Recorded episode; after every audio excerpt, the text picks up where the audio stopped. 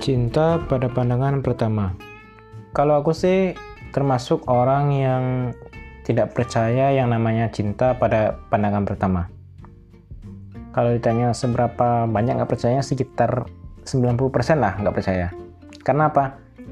Karena aku percaya cinta itu sama seperti ketika membuka usaha, tentu butuh proses untuk menjadi besar. Sama ketika kita ingin mendapatkan sebuah skill, tentu menjalani proses untuk mendapatkannya.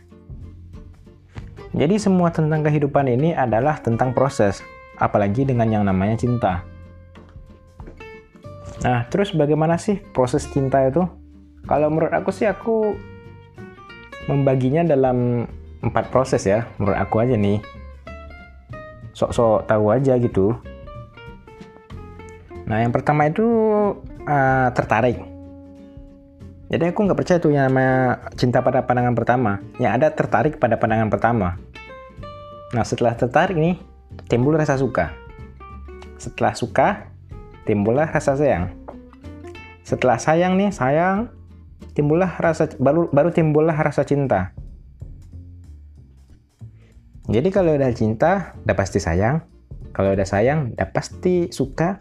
Kalau udah suka, udah pasti tertarik. Begitu proses yang aku percaya dalam cinta itu.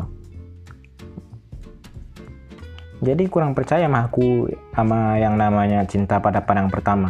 Nggak ada mah. Yang ada tertarik pada pandangan pertama. Kita mau makan mie instan aja diproses gitu kan, dibuka, direbus, dicampur bumbunya, dimasukin minyak. Mie instan aja diproses loh. Walaupun namanya instan, Apalagi cinta tentu butuh proses. Kalau mau yang instan mah namanya nafsu.